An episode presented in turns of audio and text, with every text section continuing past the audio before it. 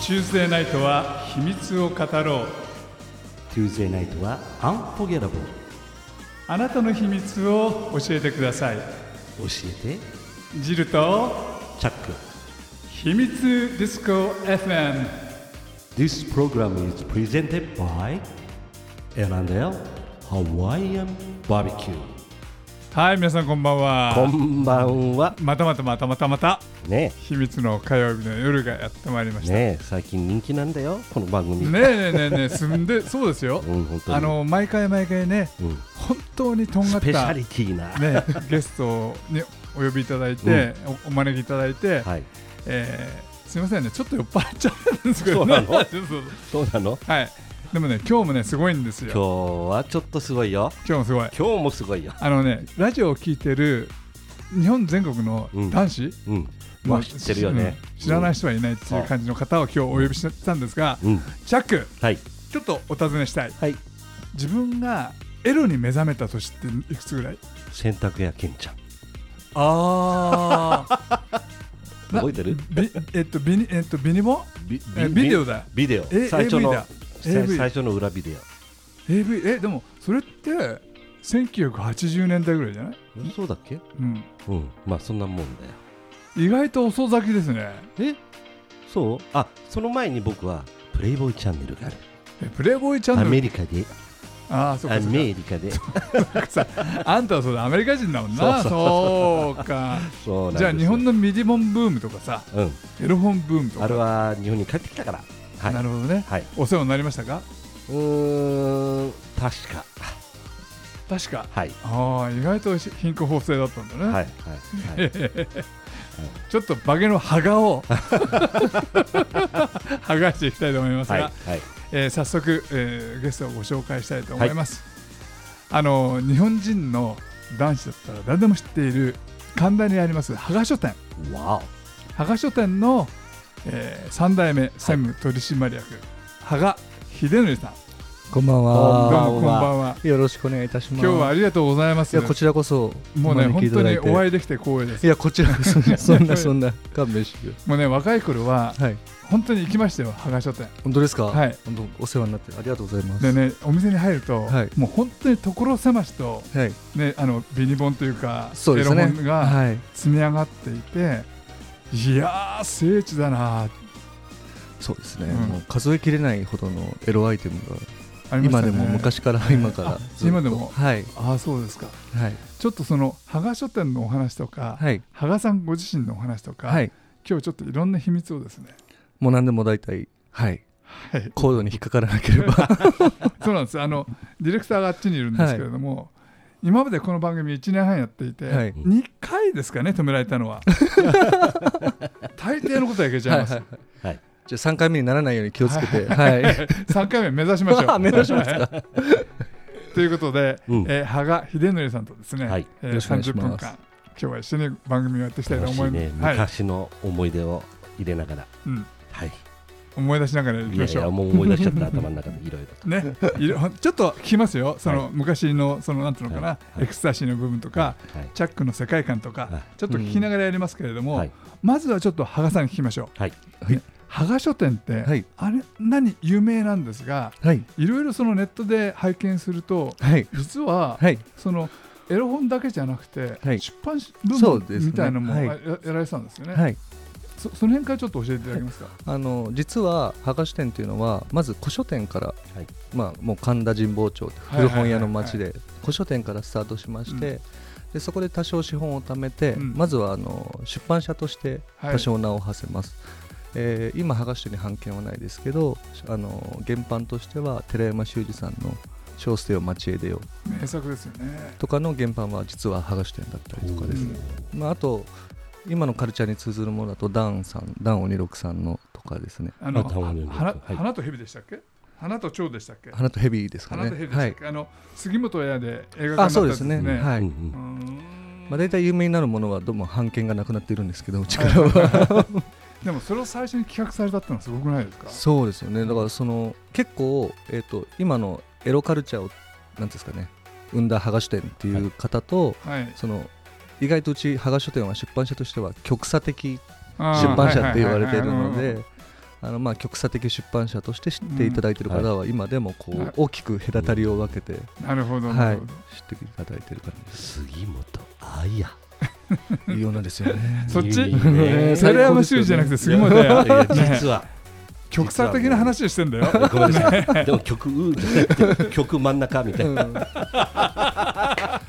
講師みたいですねどこに行ってもみ本た当いなにもうね杉本あや大好きなるほどね色っぽいですよね、まあ色っぽいでですしね、うん演技も、あのね映画化されてからも、その映画の表現もね非常はいはにいその官能的だったから、そうですね多分ねそはのい最初の出版社さんからするとあれはどうだったでしょうねあの映画は。えっともう少しなんですかね作品として仕上げてしまっていたなっていう感じはあって、うんあうなるんほどうんうんなるほどねすご いね言葉の重みが ある。ですよねいやいーやでもその今は出版部門がないんですよね。 そうですそうですい今の羽賀書店、まあじゃあ羽賀書店さんっていうのは、い自分の記憶で言うと1980年代ぐらいかな、はい初めてお邪魔したのは。はいはいちょうどビニボンブームですねはいは真っ只い、中もうもう本当ですよ、さはいあのおお恥ずかしながら、はい最初にあのエレベーターに乗って上行くの、はいはいちょっとドキドキしたんですよ、そうですよね皆さんそうおっしゃっていただいてはい、ここに入ったら最 後、俺は帰ってこれないんじゃないか、まあ、今でもそういう店作りを目指してはいるんですいけどやいや、もう禁断の、もう浦浦島太郎が言ったらさ、うん竜宮城から帰ってこれないのもんで、うんうんここに入ったら最後、俺は絶対帰ってこれないんじゃないかなと思っ、本当に真面目に思ったぐらいに、はいはい、最初行った時に、意気込んで行ったんです。うんうん、いかがでしたかいや、あの、もう所狭しと。 はいはいわあの自分の場合はちょっとそのマニアックな方向なんで、はいはいそのマニアックが最初どこにあるのか分かんなくてああそうですよね、はいそうですそうですでも一通り全部拝見させていただいて、あのおじさんすれ違うおじさんと何何回お尻がこうやってすれ違い ながら仲間たち とそれほどね在庫が多くて、そうですそねのいろんな作品があって、はいまああのラジオ聞いてる方もね当時のことを覚えてらっしゃる方もいらっしゃるとうん思うんビですニがモンを買ったことある人は絶対分かってるよね分かった分かった、ねビリモンだけじゃなくて本当にエルフォンとかねねうんあのあの頃はその AV,、はい AV ってのはなかったんでしたっけまだ、えっと、AV は、えー、80年代、まあ、中盤盤ぐらいから出始めてそれこそあのさっきおっしゃってた「選択肢やケンちゃんはいは」とかはあのベータと VHS の戦いでうんうんね、うん VHS が勝った決め手とも言われてるそうねんですけれどあそうなんだ なるほどねでも作品としては素晴らしくてんてんてんだけどね 今思うとねいやでもあのねそれ見られたあのリスナーさんはさ、うん思い出してるよねきっと、ねフラッシュバックでしょ、ねね本当にあれチャック番組進めるよ、はい 番組進めやるっぱよ杉本彩の世界じゃないとねあのちょっとすじゃあエロ本の方には話をい戻したいんですけれども、はい例えば今ほら令和の時代じゃないですかはいで1980年代前半ってのはまだ昭和はいそうですねね昭和から、えっと、平成、はい令和になって、はいなんかそのビニボンの売れ筋とか、はいはいなんていうんですかね、その作り方とかって変わってきてんじゃないですか。はいあの当初ビニボンとか、まあ、エロ本の初期ってどちらかというと作りたい方が、まあ、作りたいように作るああ、はいはい。っていうのがうんベースにあって、うんあのどうだこれがエロだぞみたいなあ方あ々の巣窟だったという感じなんですなねるう。んでそれがその平成になってきて、まあ、流通がそのコンビニさんとかうん大手さんの流通に入った時に、はい。意外とその出版社に対して大手のコンビニさんがこう作ってくださいあ、そういうことあるんだ そうですそうですで意外とその編集の方々が何ていうんですかね自分の思想がなく作ってるようああなるなほどね。へえう部売分れ筋もそうですええそうです、うんあのコンビニさんが関わるとそういうことが起こってしまったりとかですなねるほどへええ、でも、羽賀書店さんとしては、はいコンビニさんで一部そのエロ本を売り始めてはもい、羽賀書店さんのあの強大な在庫っていうのは全く痛手がなかったんじゃないですか。そうですねだあの僕面白いことにその、まあ、映像もそうですけど、まあ、配信でネットがとか、はいはいはい。そのまあ、コンビニさんがっていうのはうちとしてはあ、まあ、反則してくれてる感覚だったあなのるでほどうんな逆にね。はいうんなるほどなるほど。で、まあ、そういう上でうちはそのあのエロカルチャーっていうんですかうんアダルトカルチャーをしんたるところをちゃんとうんなんですかね先取りしておけばあのユーザーの方々ファンの方々は剥がしに来てくれるっていう信じてたので、なるほど。はいその羽賀書店さんのはいまあ、80年代90年代、はい、売り上げのピークの時期ってのはいつ頃だったんです売かり上げのピークはですね平成の、えー8年ぐらいですかねということはちょう1990そうですそうですもうきゅう年代90年代ですね後半ぐらいでちょうどそのこれ面白くて VHS の終わりの時代が一番ですあーねあーあーあそれはじゃあ v が VHS が売れたんじゃなくてやっぱり印刷物が売れたってことですか、いやえっと面白いことにあのビニボンブームとはちょっと変わって、ううんちの父が2回逮捕されてるんですけれども、はいはいはいはいあのわいせつ物陳列罪で2度、うんで1回目は全国指名手配になってるうんんですけど、 もううんで2度目の逮捕の後が一番ピークではい当時ちょちょうど 11PM さんとかに、はいはいううんちの父秀明が出させていただいて会長なんですけど今、でそれで捕まってうんまた新聞に出てって言って、やっぱり剥がし店って面白いぞっていうところなるほでどね最高の年商だと24億3店舗でうわーおー一流企業うんねえすごいじゃあちょっとね、はいその儲けのからくりとか、はい何がヒットしたかとか、はい羽賀さん自身はいがどんな方なのかっていうのをちょっと後半、はいえーお届けしたいと思いますままずここで1曲チャックねうん昨今ほらネットでうんエロ動画とかねうんいろいろその見たりダウンロードしたりするじゃないですか、うんうんでもさ味気ないっちゃ味気ないかもしれないし、うんなんかその昔のことを思い出すともうワクワクしながら本を買いに行った雑誌を買いに行ったってことあるじゃないですか、うんでチャックの好きな雑誌とかうんもう大将が好きな雑誌とか、う んちうんうんょっといろいろお俺伺はいしゴてロゴロってどんな雑誌かちょほらあのほらラジオ聞いてる方 わからな西い本彩ですよやっぱりじゃあじゃあちゃんとラジオ聞いてる方がわかるように説明をしていたあだけるのだからセクシーなあの格好してはいはい格好っていうのはあのあのスタイルじゃなくてあのなんていうのかなあのそのシーンはいはいベッドに横たわってるとかさはいあのソファーにこう足をこうの伸ばしてねちょっと股間が見えながあらーみたないるほどなるほどっちかというとと官能小説そうのそうそうそうそうそうなる延ほど長線のそうそうそうそう感じですよねそれそれゴロねそうこれは月刊誌、月刊誌あこれはよくね使いましたよ私あご一緒になられましたか、 はいああなるほどねあこれはねもう多分うんあーでもね多分ラジオ聞いてる方で、うんちょっとある程度の年配の方は、うんいやーいやーそうだよね、うんそうそうそうそうめちゃめちゃ今共感呼んでるかもね、うんあー間違いないよじゃあちょっと大将に聞いてみましょう、はい大将が、はいその若かりしこれ、はい大変お世話になったその雑誌系は何ですか僕はですねあの下世話な話ですけど、 当時あの吉原とか堀之内の方のナンバーワンばっかりを集めた「ナンバーワンギャルズ」っていう本があったんですね、へ一冊2000円ぐらいしたんですーけうど、んでそれを読んでよく吉原に通ってああなるほどねで姉さんたちにいろいろその吉原とかはいはい堀之内で粋に遊ぶ方法とか教えてもらったりとか、うんまあ、大体僕お付き合いした女性風俗系が多いんですけど、はいはい7割方8割方そうなんですけど、うんそういうところでこう育てていただいたっていうのがあって、いやでもそれってその、はいね姉さん方からはい、その大人の遊び方を覚えるってすごくないですかいやありがたいですよね後々にものすごい自分の肥やしになりますよねなったと思ってますはいええ学びたい、吉原だったらねドンパンとかねありますね、はえいー、何ですか何ですかえ何おですか店の名前です御用あの芸能人御御用用達ドンパンはい、はーういんちょっと後で曲になってる間にちょっと そのその辺の話をしようねはい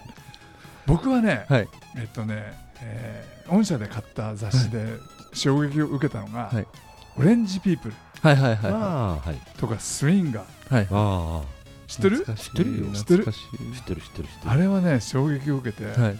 ちょっとハマりましたねうんうんうんでも今となってはあここに出てる今どんな話かっていうのをちょっとラジオでほねあの、詳しく説明することはできないんですがあれってのは本物なんですかね当時はうん本当だったらしいです、あそうなんだ、はいあー本当に正直、えー、と昔の編集部の方とか、うまんあ、今の出版社の会長に聞くと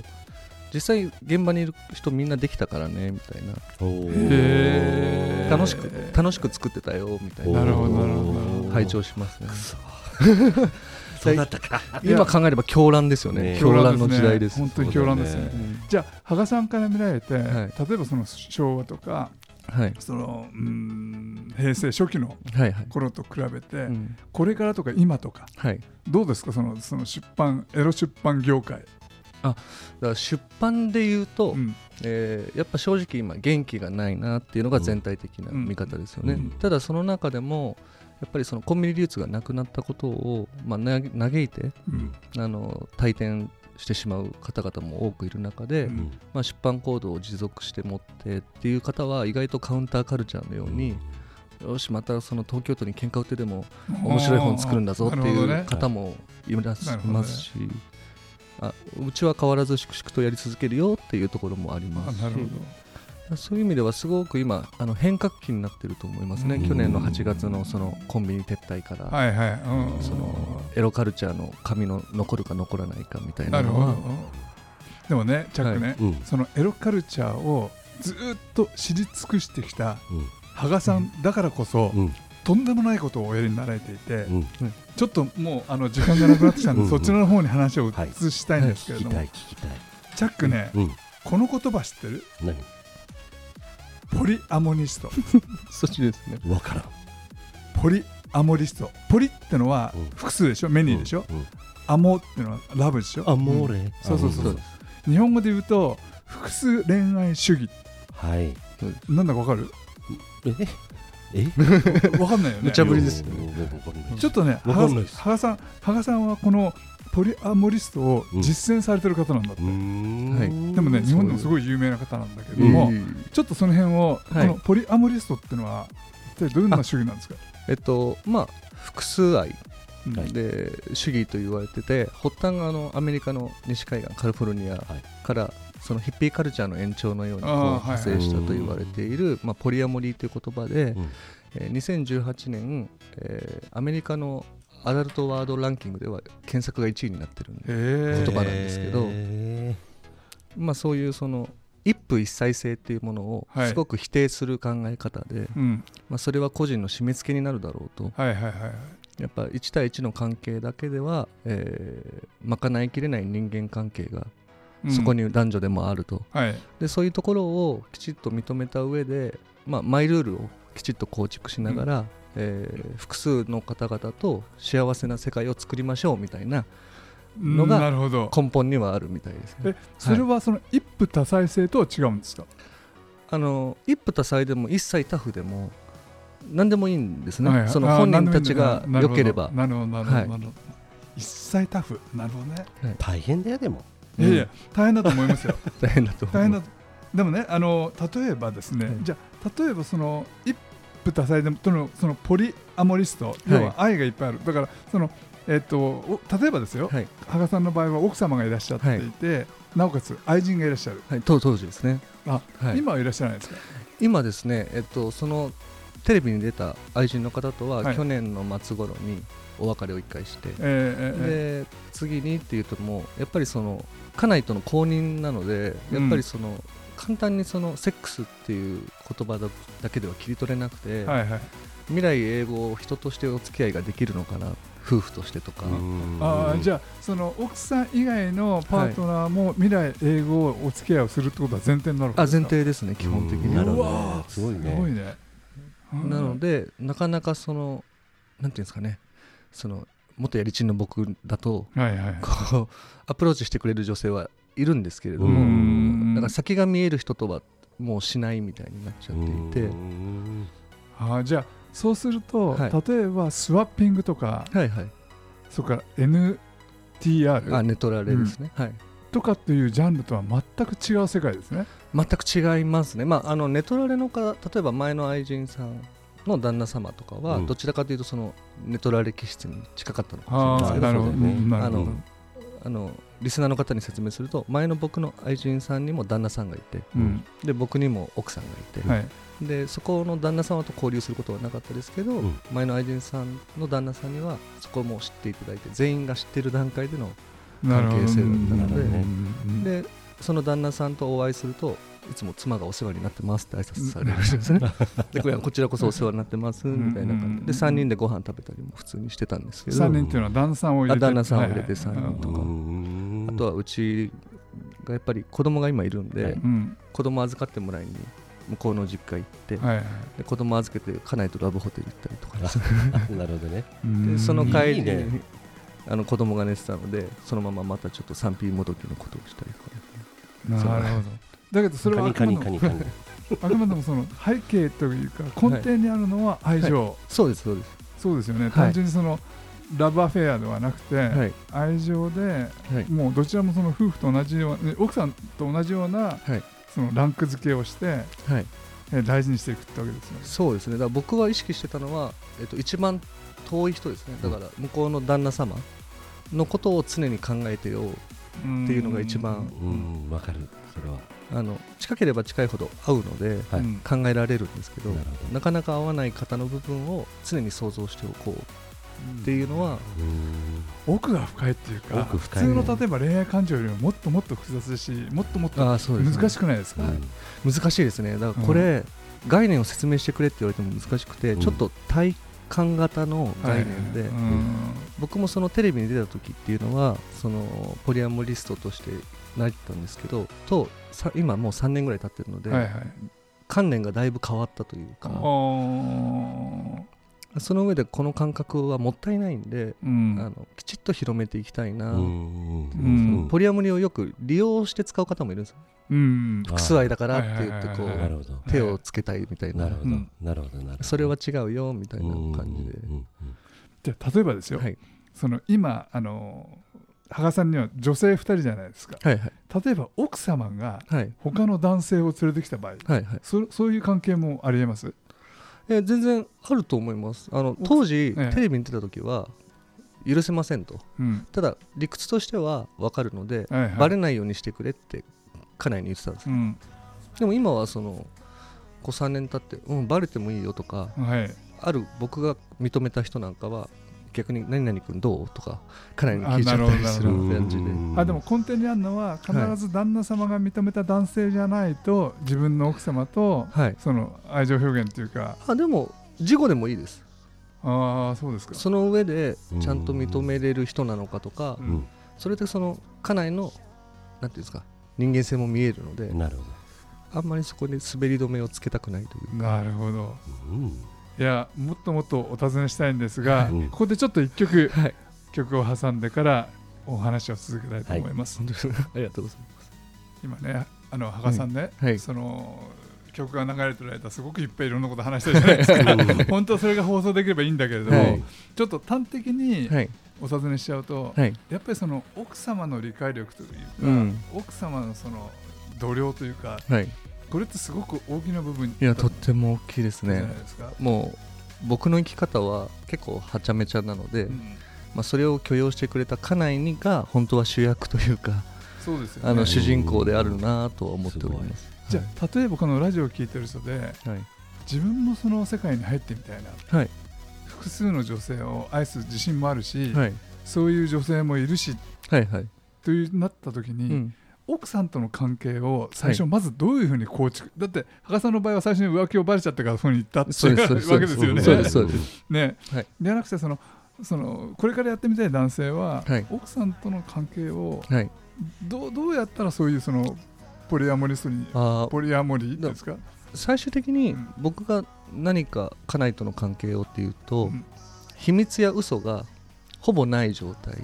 あ奥さんとの間はね、いあー2人の間にっていうのがプラットフォームで今あるので、はいあのそこを目指されてみたらいかがかななとなるほどね思いますねうん。それはでもでもですよ、はい最初に秘密を作っちゃって、はいそれをその告白する時って、はいまだ秘密じゃないですか、はいはい、まああの多少の怪我はする覚悟は必要ですよね。なるほどうーなるほどねんなるほどなるほどすごいっていうかねうん奥が深い奥深いよこれあのこの話はうんちょっとその別でねうんまたそあのあー今後の嬉しいなね進行ではいはいまたあのちょっと時間を置いてねうん羽賀さんがそののいろいろもまた新しい体験をした時はにいちょっともうちょっと振り込んではいねお話をぜひねぜひ よろしくお願いしそまの頃ちょっとチャックもちょはい挑戦してますからね す。ありえるかもしれないです。頑張ってねはいということでうん今日はね本当に盛りだくさんではい素晴らしいお話なをんかねこれを言っとかないといけないんじゃないのそうなんですけどもう時間がない はい時間がなくなっちゃったはいあのね、本当にあのお話ししたいことはいっぱいあるんですけれども、まあ、今日のゲスト、本当に素晴らしくて、いろんないいお話を聞けたと思います。はいありがとうございます。株式会社羽賀書店の、えー、羽賀秀則さん、はい、そうです。えー、お越しいただきました。本当に今日どうもありがとあうりございがとうまごしざあいます。りがとうございましたありがとうございました。た。そしてお届けしたのは着とジルでした。また来週。 Bye. This program is brought to you by Elane Hawaiian Barbecue. アロハ Aloha. マハロー。 Ciao.